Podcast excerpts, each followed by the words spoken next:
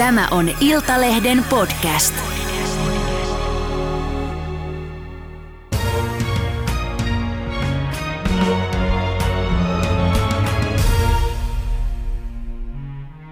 Tervetuloa ulkopoliittisen instituutin tutkija Minna Olander. Kiitos. Venäjä tappaa siviilejä Ukrainassa ja tuhoaa siellä edelleen infrastruktuuria. Kun se ei sotarintamalla menesty, niin toimitaan sitten näin. Mitä sanoit, millainen turvallisuusuhka Venäjä on tällä hetkellä koko Euroopalle? Kyllä Venäjä on todellakin niin kuin Natonkin uusimmassa konseptissa Madridissa kesällä todettiin, niin tämä niin kuin Euroopan turvallisuuden suurin uhka tällä hetkellä. Mutta toisaalta sitten nimenomaan sen takia, että miten huonosti sota nyt menee siellä Ukrainassa, niin mitään sellaista akuuttia hätää ei esimerkiksi Suomessa kyllä tällä hetkellä ole. Mm. No mennään kohta siihen, että miten tämä Venäjän hyökkäys Ukrainaan on muuttanut ja tulee muuttamaan Pohjoismaiden puolustusta, mutta vielä puhutaan hetki siitä. Perjantaina Financial Times uutisoi Kiinan presidentistä Xiista, kun hän jyrähti Putinille tästä ydinaseilla jatkuvasti uhkailusta. Niin mikä merkitys, mitä näet, mikä merkitys sillä oli että Saksan liittokansleri, joka oli siellä vierailulla tapaamassa häntä, Scholz sanoi, että Xiin tulisi nimenomaan käyttää vaikutusvaltaansa, jotta Venäjä lopettaisi sodan Ukrainassa ja käyttää vaikutusvaltaansa Putiniin. Nythän näyttää, että ydinaseuhkailu ikään kuin on vähän laantunut. Epäilen, että Scholzilla ihan hirveästi on tällaista niin vaikutusvaltaa siihen ja siihen, että mi- miten Kiina toimii ja mitä Kiina tekee. Että, että kyllä se taitaa olla vähän toisinpäin, että Kiina, Kiinalla taitaa olla enemmän vaikutusvaltaa Saksasta kuin toisinpäin. Että hyvä, että siitä mä sanoin ja se, tästä on ollut merkkejä jo aiemminkin, että Kiina ei todellakaan ole mitenkään tyytyväinen tähän Venäjän toimintaan eikä, eikä todellakaan varsinkaan tähän ydinase-eskalatoriseen retoriikkaan. Mm. Sä oot sanonut, että Suomi ja Saksa ovat toistensa vastakohdat turvallisuuspolitiikassa. Niin mitä tarkoitat? Olet Saksan asiantuntijat asunut siellä kymmenen vuotta. No sitä tarkoitan sillä, että tosiaan Saksassa niin kuin nyt Merkelin aikakaudella tosiaan ihan silleen niin kuin tietoisesti lakastiin turvallisuuspoliittiset niin kuin riskit ja tällaiset mahdolliset komplikaatiot aika lailla sinne maton alle ja että siitä ei hirveästi puhuttu mistään niin kuin turvallisuuspoliittisista äm, niin kuin aiheista julkisessa keskustelussa tai poliittisesti muutenkaan, että siellä niin kuin keskityttiin todella vahvasti nimenomaan tämmöiseen talousvetoiseen ulkopolitiikkaan ja niin kuin Saksan asevoimat ajettiin, ajettiin todella alas ja, ja niin kuin, että tällaista mitään ei pidetty sillä tavalla niin kuin ole, olennaisena. Ja Suomessa se on kuitenkin ollut aina aika semmoinen vastakohta, että Suomessa ei missään vaiheessa ole lopetettu asevelvollisuutta ja on pidetty kuitenkin niin kuin puolustusvoimien sellainen taso niin kuin korkealle ja Suomen oma maanpuolustuskyky erittäin hy- hyvillä kantimilla. Mm. Puhutaan äh, tota, ulko- ja turvallisuuspolitiikasta ja, ja, ja Suomen äh, puolustuskonseptista. Niin, äh, mitä sanot siihen, että millä tavalla Pohjolan puolustussuunnittelu muuttuu jos ja kun Suomesta ja Ruotsista tulee NATO-jäsen? Se tietysti riippuu jonkun verran myös poliittisesta tahdosta, että kuinka paljon se puolustussuunnittelu muuttuu, mutta kyllähän tässä nyt niin kuin avautuu ihan uusia sellaisia kunnianhimon tasoja, mille voidaan lähteä. Että Pohjoismaiden välillähän on jo 2009 vuodesta asti ollut olemassa tämä Nordefco, eli puolustusmaiden yhteinen puolustu- tai puolustusyhteistyö. ja, ja siinä niin kuin 2014 alkaen on tämä niin näiden maiden välinen kiinnostus yhteistyötä kohtaan sattuneista syistä huomattavasti kasvanut ja vahvistunut sellainen poliittinen tahto todella tehdä niin kuin enemmän ja tiiviimpää yhteistyötä, mutta siinä oli näitä rakenteellisia tavallaan rajoja sille, että kuinka pitkälle tätä yhteistyötä pystyttiin niin kuin viemään sen takia, että Suomi ja Ruotsi ei ole ollut Naton jäseniä. Eli nyt kun nämä tällaiset rakenteelliset rajoitukset lähtee Suomen ja Ruotsin Nato-jäsenyyden kautta, niin voisi melkein sanoa, että taivas on rajana, mutta, mutta se tosiaan on sitten myös siitä kiinni, että, että kuinka, kuinka syvä, syväksi tätä integraatiota halutaan sitten lähteä viemään täällä mm. Pohjoismaiden alueella. Niin sanoit, että melkein taivas rajana. tai voi sanoa, että ehkä ei ole edes taivasrajana, koska niin. Suomen ja Ruotsin ja Norjan ilmavoimathan muun muassa harjoittelee tälläkin hetkellä jo lähes viikoittain yhdessä niin kuin Lapin alueella, että, että ehkä se oli huono vertaus sitten. Niin, mm. niin tätä olisin kysynytkin. Mm. Jos me ajatellaan siis tosiaan ilmatilan valvontaa ja, ja sitten äh, NATO-jäsenyyden myötähän Itämerestä tulisi Naton äh, sisävesi, niin mitä, mitä nämä asiat muuttaa? Miten muuttuu? Siinähän helpottuu sitten sellainen niin kuin yhtenäisen ja yhteisen tilannekuvan ylläpitäminen näiden Itä, Itämeren mm, niin kuin valtioiden välillä, ei vain Pohjoismaiden, vaan myös Baltian maiden. Siinä on Saksa myös Itämeren rannalla ja Alankomaat ei ole myöskään kaukana. Että totta kai sellainen niin kuin yhteinen tilannekuva tästä, tästä alueesta on sitten niin kuin helpompi pitää yllä ja niin kuin tarkkailla tämän alueen tilannetta. Mutta tässäkin tietysti sitten niin kuin Pohjoismaiden välillä on näitä rakenteita. On esimerkiksi tämä Norekas olemassa jo 2017 vuodesta asti, mikä nimenomaan tähän niin kuin yhteisen, yhteisen ilmatilan tilannekuvaan liittyy tällainen Nordefcon osa, osa-alue, mutta tuota, että sitten, että miten siihen saataisiin paremmin integroitua sitten myös esimerkiksi vielä Baltian maat ja, ja varsinkin Saksa nyt on ollut aika, aika niin kuin epäaktiivinen täällä Itämeren alueella ainakaan tällä tavalla niin kuin Pohjoismaiden suhteen, että tässä on niin kuin aika paljon tämmöistä, tämmöisiä kysymysmerkkejä vielä, että, että niin kuin mihin, mihin päin tätä lähdetään kehittämään tätä aluetta sitten kaikkien, kaikkien tämän alueen maiden kesken. Mm. Jos ajatellaan yksistä hävittäjiä ja, ja niiden määrää, puhutaan F-35, niin äh, minkälainen äh, ma- massiivinen hävittäjien määrä äh, tässä sitten oikein on kasassa, jos olemme Ruotsin kanssa Naton jäseniä. Verrataan nyt vaikka sitten Saksaan.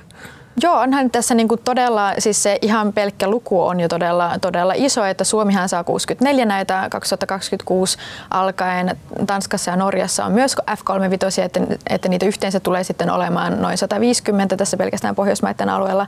Saksa myös niin kun nyt keväällä sitten ilmoitti, että aikoo hankkia maksimissaan 35 F, F35, mutta nyt näyttää siltä, että koska inflaatio on sen verran voimakas ja dollari niin vahva, että, että ne 100 miljardia, mitkä siis Scholz, liittokansleri Scholz lupasi silloin keväällä tähän tällaiseen aikakauden muutokseen, niin ne eivät nyt sitten riitäkään ihan kaikkeen. Ne erittäin todennäköisesti tosiaankin näitä F-35 tullaan hankkimaan nyt sitten huomattavasti vähemmän kuin se 35 kappaletta, että se, se ei ole vielä ihan selvää, että montako niitä tulee olemaan, mutta Suomella luultavasti on sitten ainakin tuplasti enemmän niitä kuin Saksalla. Mm. No, me kovin puhutaan nyt siitä, että mikä muuttuu, mutta kun ei olla vielä edes siellä jäsenenä Erdogan on pistänyt aika lailla kapuloita rattaisiin. Miten näet, tota, tuleeko tähän ratkaisuja milloin? No onhan sitä vähän hankalaa tietysti arvioida tässä vaiheessa vielä, että nythän Ruotsin uusi pääministeri on ottanut tällaisen huomattavan niin kuin aktiivisen roolin tässä ja kävikin tosiaan Ankarassa juuri tässä viime päivinä ja että, että se on niin kuin tietysti hyvä kehitys. Öm, mutta kuinka pitkälle se sitten riittää, kun Turkki on kuitenkin aika paljon nimenomaan niin kuin vaatinut niitä ihmisten luovuttamista, niin kutsuttujen terroristien luovuttamista sinne Turkkiin. Ja siinä nyt sitten Suomella ja Ruotsilla tietysti on nämä oikeusvaltion rajat tulee vastaan ja että siinä, siinä tavalla niin kuin mahdollisuudet on rajalliset, jos se nyt nimenomaan se tulee olemaan se, se ydinkysymys. Mutta toisaalta sitten tietysti se, että, että Suomen ja Ruotsin jäsenyys on, on ratioitu kaikissa muissa jäsenvaltioissa, paitsi Turkissa ja Unkarissa, ja Unkari ilmeisesti nyt aikoo mm. sitten joulukuussa ratifioida, tai ainakin se on sitten parlamentin käsittelyssä niin kyllä se tietysti sellainen tietynlainen ähm, niin kuin paine on enenemässä väärin äh, Turkkia kohtaan, että, että eivät niin kuin ikuisuuksiin asti tätä äh, prosessia turhaan pitkittäisi. Tietysti myös niin kuin Yhdysvallat on pistänyt todella paljon diplomaattista painoa Suomen ja Ruotsin jäsenyyden taakse. Ja, että, että nämä on tietysti tällaisia niin kuin faktoja, jotka voi tietysti Turkkia vähän silleen työntää sinne oikeaan suuntaan, mutta sitä on vähän vaikea arvioida, mm. että, että kuinka paljon tässä sitten myös äh, niin kuin sisäpoliittiset kysymykset painaa Erdoganin laskelmoinnissa ja että, että kuinka paljon sitten, että ilmeisesti no, Turkki nyt ei välttämättä Turkki ei haittaa se, että jos Naton sisällä joudutaan vähän diplomaattisesti paineen alle, että, että se ei, on todella vaikea tietysti mm. sanoa. Niin, ei näköjään näytä haittaavaa, mutta onhan mm. tämä kohta noloa ää, Natolle ää, ja Naton Kyllä. uskottavuudelle. Ensin ja. toivotetaan avosylin tervetulleeksi ja, ja sitten ollaan tässä tilanteessa. Voihan sitä niinkin sanoa, mutta tämä on tällainen äh, hyvä oppitunti ollut Suomellekin, että minkälaista se Naton sisäinen diplomatia voi olla. Että eihän tämä ole ensimmäinen kerta, että Pohjois-Makedonian piti muuttaa ihan koko valtion nimi äh, päästäkseen jäseneksi. Että, että tässä niin kuin, tällaisia, tällaisia voi tapahtua, että jos joku jäsenmaa, kun on kerran niin kuin yksimielinen päätöksenteko, niin nämä on tämmöisiä komplikaatioita, mitä siitä saattaa seurata ja, ja siihen pitää tavallaan niin kuin oppia, että miten tällaisia tilanteita niin kuin käsitellään ja ratkaistaan. Mm. No, jos puhutaan vielä nimenomaan Suomen puolustuskyvystä ja Suomen puolustuskonseptista, niin mitä sä sanoit, miten, miten se eroaa muista, muista NATO-maista?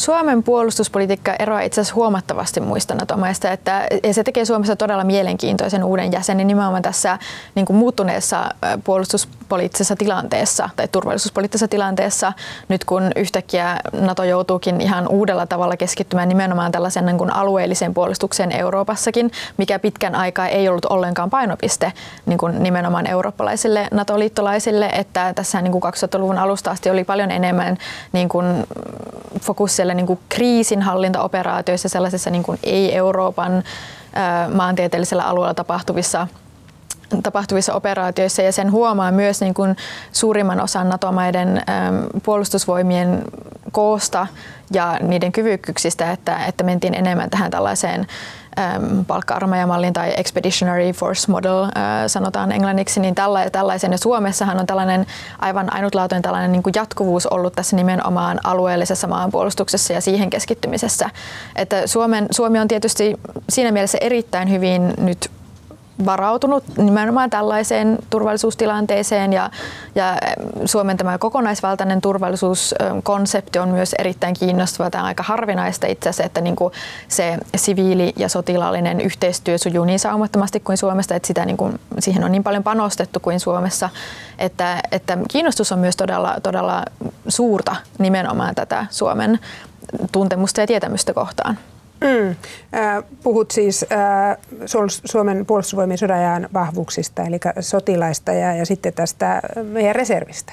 Kyllä, niin kuin esimerkiksi se, että, että monet ovat todella yllättyneitä siitä, että Suomella on niin äm, tavallaan massiivinen reservi. Kuinka massiivinen se nyt on? No kyllähän se on 870 000 näin, ää, näin niin kuin, sen lisäksi, että on, on se 280 000 sota-ajan vahvuus. Joo. Että kyllähän se yhteensä tulee reilu miljoona niin kuin, mikä on paljon viiden, viiden ja puolen miljoonan asukkaan maalle. Että, että kyllä tämä tekee vaikutuksen usein ja niin kuin nimenomaan se, että asevelvollisuutta ei koskaan lakkautettu. Että siitähän on monessa, monissa maissa nyt on sitten puhuttu siitä, että, että pitäisikö asevelvollisuus nyt sitten palauttaa ja Esimerkiksi Baltian maissa on, on tällaisia prosesseja, Ruotsissakin on osittainen asevelvollisuus, on jo palautettu 2017. Että, että tässä niin se nimen... lakkautettiin siellä 2010. Kyllä, mm. joo. Että siellähän Ruotsilla oli tämä strateginen timeout tässä välissä, mutta niin, niin tosiaan 2014 oli sitten sellainen, sellainen aika raju herätys Ruotsillekin tietysti siinä mielessä. Että tämä on sellainen todella erikoinen tavallaan, tavallaan niin kuin tapa, miten Suomessa on puolustusta hoidettu verrattuna siihen, että, että minkälaisia trendit olivat nimenomaan 2000-luvun alussa ja mm. 2010-luvulla vielä myös. Entäs Ruotsissa, äh, anteeksi Norjassa? Norjahan on äh, NATO-maa. No Norjassa on myös sillä tavalla, niin kuin, että siellä on, ei ole samalla tavalla yhtä kattavaa niin kuin asevelvollisuus kuin Suomessa ja, ja niin kuin asevoimien koko on, on pienempi tietysti ää, verrattuna Suomeen. Että kun Suomessa on ollut tämä talvisodan henki niin vahva, että pitää pystyä, ei, ei voi odottaa, että kukaan tulee apuun ja pitää pystyä itse puolustamaan itseään, niin, niin sen huomaa kyllä siinä, niin kuin, että minkälaiset, minkälaiset Suomen, Suomen kyvykkyydet on ja, on ja millä tavalla on puolustusta suunniteltu. Että onhan mm. tässä aina tietysti nimenomaan se itäraja ollut se, että, että, että mitä on arveltu, että sitä nyt lähinnä tässä joudutaan sitten puolustamaan, jos niiksen tulee, että siitä myös huomaa sen, että Suomi on todella hyvin nimenomaan varustautunut tällaiseen sodankäyntiin, mitä nyt ollaan nähty Ukrainassa. Mm. No, selittääkö tämä, myös sen, että miksi e, Suomen tykistö on yksi Euroopan vahvimmista? No eihän se tietenkään sattuma ole, että nyt kesällä nimenomaan näki, että miten iso haaste se oli Ukrainalle niin kuin vastata tähän Venäjän lähes jatkuvaan tällaiseen aika sattumanvaraiseen tykistötuleen, mikä on tietysti tällainen tyypillinen venäläinen äh, tapa ehkä, että, että kyllähän jo talvisodassakin silloin, silloin tämmöistä, tämmöistä taktiikkaa käytettiin ja että Suomessa nimenomaan ollaan tällaiseen sitten varauduttu äh, ja nimenomaan esimerkiksi sitten nämä HIMARS-tyyppiset asejärjestelmät sitten auttoivat Ukrainassa huomattavasti vastaamaan nimenomaan tähän. Mm, niin, sä oot sanonut, että tietyillä alueilla Suomi on paremmin varmi, mm. valmistautunut kuin, kuin monet NATO-maat. Niin oliko nämä näitä alueita vai onko tähän vielä jotain lisättävää? No nimenomaan se, että Suomi on esimerkiksi tykistöön investoinut paljon ja myöskin ilmapuolustukseen, että nämä on tällaisia ja edelleen sitä niin kuin modernisoidaan ja niin kuin se on ollut sellainen selkeästi painopiste, että, että, ja ne on niitä asioita, mitä on nähty nyt Ukrainassa, että, että mistä on monet asiat ollut kiinni nimenomaan, että mitkä on ollut todella olennaisessa niin kuin asemassa. Että pitkänhän ajateltiin, että ei, ei enää tarvita mitään panssarivaunuja ja että pitää olla enemmän tällaisia pienempiä ja agiilimpia, sellaisia helposti liikuteltavia armeijoita ja joukkoja, että ei, ei tällaista massiivista nimenomaan reserviarmeijaa näin, että, että kyllä sitten nyt on, on silleen käynyt ilmi, että kyllä Suomella on ollut ihan, ihan niin kuin oikea analyysi tässä, että nimenomaan kun ottaa huomioon, että minkälaisia turvallisuusuhkia Suomella todennäköisimmin on, niin, niin nimenomaan siinä mielessähän tämä on osunut todella, todella hyvin nappiin tämä analyysi. Mm. Minkä takia NATO haluaa Suomen jäseneksi ja, ja Ruotsin totta kai myös? No koska Suomi ja Ruotsi on kumpikin erittäin kyvykkäitä jäsenmaita, että, että Suomi ja Ruotsi eivät ole siis sellaisia niin turvallisuuden kuluttajia, vaan tuottajia. Eli, eli Suomen asevoimat on todellakin silleen koko Euroopan mittakaavassa erittäin kyvykkäät ja no, Ruotsilla on vähemmän tietysti sitten niin kuin joukkoja ja Tietysti se on aina vähän se ongelma, että jos kerran ajaa alas asevoimia, niin niitä ei sitten, että se alasajo käy nopeasti, mutta mm. sitten taas rakentamisessa kestää pitempään. Mutta Ruotsilla on kuitenkin huomattava oma asetteollisuus, ja, joka on tosiaan siis erittäin NATO-standardien mukainen. Ja, ja kummallakin maalla on kuitenkin sille myös niin kuin laadullisesti todella, todella hyvät asevoimat ja kyvykkyydet. Että sekin on niin kuin todella tärkeää. Se sitten nimenomaan tässä muuttuneessa turvallisuustilanteessa, kun Venäjä nyt on niin tällainen niin kuin konkreettinen uhka, eikä enää vain sellainen hypoteettinen uhka, niin näiden maiden sellainen tietty kokemusperusta myös on, on todella, todella tärkeää. Se, että meillä on tietoa ja taitoa niin kuin arktisessa sodankäynnissä esimerkiksi ja ylipäätänsä tällä Itämeren alueella, arktisella alueella ja sitten tämä yhteistyö tietysti myös Norjan kanssa. Mm. No, näetkö sellaista vaihtoehtoa, että, että Suomi voisi liittyä NATOon ilman Ruotsia? Kyllä se olisi todella hankalaa Suomen kannalta, se olisi myös Naton kannalta hankalaa. Ruotsi ihan vain kun katsoo karttaa, niin Ruotsi on sellainen, sellainen hankala iso massa siinä kaiken keskellä tässä Pohjoismaiden ja Itämeren alueella, että niin kuin Ruotsin asevoimat juuri tässä vähän aikaa sitten viime viikolla julkaisi sellaisen analyysin tai, tai niin kuin suosituksia, että miltä tämän niin kuin Ruotsin NATO-jäsenyyden kannaisi, kannattaisi näyttää ja miten sitä kannattaisi lähteä muovaamaan. Ja siinä myös niin kuin todettiin, mikä on ihan totta, että Ruotsi nimenomaan sen niin kuin maantieteellisen ja resurssien puolesta niin kuin voi olla osa monien maiden puolustussuunnittelua liittolaisena Natossa. Mutta sitten tosiaan, jos Ruotsi jäisikin niin kuin sinne odotushuoneeseen pitemmäksi aikaa, niin se sitten aiheuttaisi nimenomaan tällaisen hankalan massan siihen kaiken keskelle, jonka kanssa pitäisi sitten jotenkin keksiä jotain, että miten se, miten se kierretään se Ruotsin, niin kuin, että Ruotsi ei ole täysjäsen. Ja kyllä se olisi niin kuin kaikille t- tällä alueella todella hankalaa, että, että en kyllä mielellään näkisi sellaista, sellaista tilannetta, missä Suomi lähtisi sitten niin kuin ilman, ilman Ruotsia jatkamaan tässä prosessissa. Mm. Että tuskin olisi niin kuin kenenkään etuja. On Natonkin suunnalta sanottu, että, että kyllä niin kuin ehdottomasti mieluummin niin kuin pidetään tämä hakemusprosessi silleen yhtenäisenä ja että, että yhdessä liitytään. Mm, kyllä, kyllä. No jos äh, meidän äh, puolustuskonsepti ja, ja puolustusvoimat äh, ja puolustuskyky äh, ja, ja ja tuota, puolustushalu on niin hyvä, kun sä tässä kuvat, niin mitkä asiat sitten muuttuu Suomessa täysjäsenyyden myötä, kun siirrytään tuommoiseen kollektiiviseen puolustukseen? Mikä tällä sitten muuttuu? No kyllähän tässä se niin kuin nimenomaan se tavallaan se horisontti laajenee todella huomattavasti, että, että kun mennään semmoista tietystä talvisodan hengestä, mitä on ehkä pidetty yllä silleen 80 vuoden ajan, niin tämmöiseen ajatukseen, että on, että on näinkin laaja ja näinkin heterogeeninen ää, puolustusliitto, missä kaikkien pitäisi niin kuin jotenkin kyetä enemmän tai vähemmän ymmärtämään toistensa turvallisuushuolia ja, ja, ja sitten niin kuin tavallaan ehdoitta auttamaan toinen toistaan, jos niikseen tulee, että jos tulee tosiaan artikla viitosen, niin kuin että jos tulee tarvetta sille, että sehän on kyllä niin kuin tietysti sitten haastavaa. Suomi, Suomi on niin kuin sotilaallisesti erittäin hyvällä tasolla jo silleen, niin kuin yhteistyötä on tehty erittäin paljon Naton kanssa vuosikymmenten ajan, että sillä saralla haasteet on ehkä vähän pienempiä, mutta nimenomaan se sellainen tietty mentaliteetti ehkä on sitten aika erilainen että kun ei enää keskitytä pelkästään siihen omaan puolustukseen. Totta kai Suomen ensimmäinen ja tärkein mm vastuualue on edelleenkin tämä oman alueen puolustus ja itärajan puolustus ja kaikki, mutta että se ei ole pelkästään sitä, että se ei riitä, että vain, vain sitä itärajaa nyt puolustetaan, vaan pitää ymmärtää ja osata ajatella myös sitten niin kuin kaikkien, kaikkien liittolaisten kannalta ja esimerkiksi tuolla niin kuin Välimeren alueella ja niin kuin tämän eteläisen, Naton eteläiset jäsenet, heillä on todella erilaisia turvallisuushuolia, uhkia, tilanteita. Se on myöskin vähemmän yhtenäinen alue kuin tämä, tämä Naton tuleva pohjoinen ulottuvuus täällä.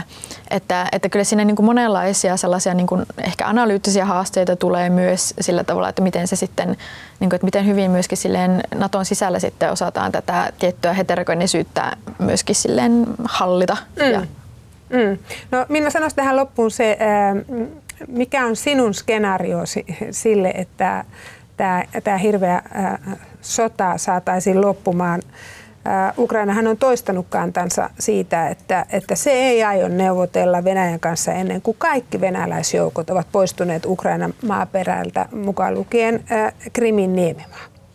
Kyllä tämä on erittäin ymmärrettävää, niin kuin, että Ukraina näin sanoo ja että nämä on ne Ukrainan minimivaatimukset, eikä siinä minun mielestä ole mitään ei tämä ole mitenkään niin kuin mahdoton vaatimus millään tasolla. Totta kai ongelmahan on ollut 2014 vuodesta asti, että, että Venäjä on laittomasti pitänyt hallussaan Ukrainan kansainvälisesti tunnustettuja alueita, että kyllähän sen ehdottomasti täytyy loppua. Ja, ja jos katsoo vaikka nyt, että miten, miten vaikka neuvottelujen mahdollisuudet on niin kuin kehittyneet keväästä alkaen, niin jos vielä maaliskuussa vaikka Ukrainakin oli sillä tavalla suhteellisen valmis niin kuin jotain kompromisseja tekemään ja vähän tulemaan vastaan, niin totta kai se on muuttunut ihan täysin se tilanne näiden niin kuin Buchan, Irbin ja muiden ää, aivan hirveiden ää, tapahtumien vuoksi ja minkälaisia niin kuin joukkohautoja on löytynyt ja, ja ylipäätänsä tämä Venäjän brutaalius, se, että Venäjä myöskin jatkuvasti eskaloi eri tavoin eikä, eikä osoita mitään sellaista niin kuin aitoa tahtoa neuvotella rehellisesti, jos sanotaan näin. Mm. Että kyllä, kyllä se on aivan oikeutettua vaatia, että, että niin kuin neuvotteluja tai, tai sanoa, että neuvotteluja voidaan käydä vasta sitten, kun todennäköisesti sotilaallisesti ollaan saatu Venäjän joukot perääntymään. Mm. Että kyllä, kyllä itsekin näen niin, että, että tuskin minkäänlaista varsinkaan hirveän, hirveän pitkäjänteistä minkään tyyppistä rauhaa tässä on mahdollista saavuttaa ennen kuin ainakin tämä vähimmäisvaatimus on, on täytetty. Mm. Ja sitä me emme kukaan tiedä, että, että milloin mm. näin kävisi. Valitettavasti. Mm. Suur kiitos äh, näistä analyyseistä. Kiitos. Kiitos paljon.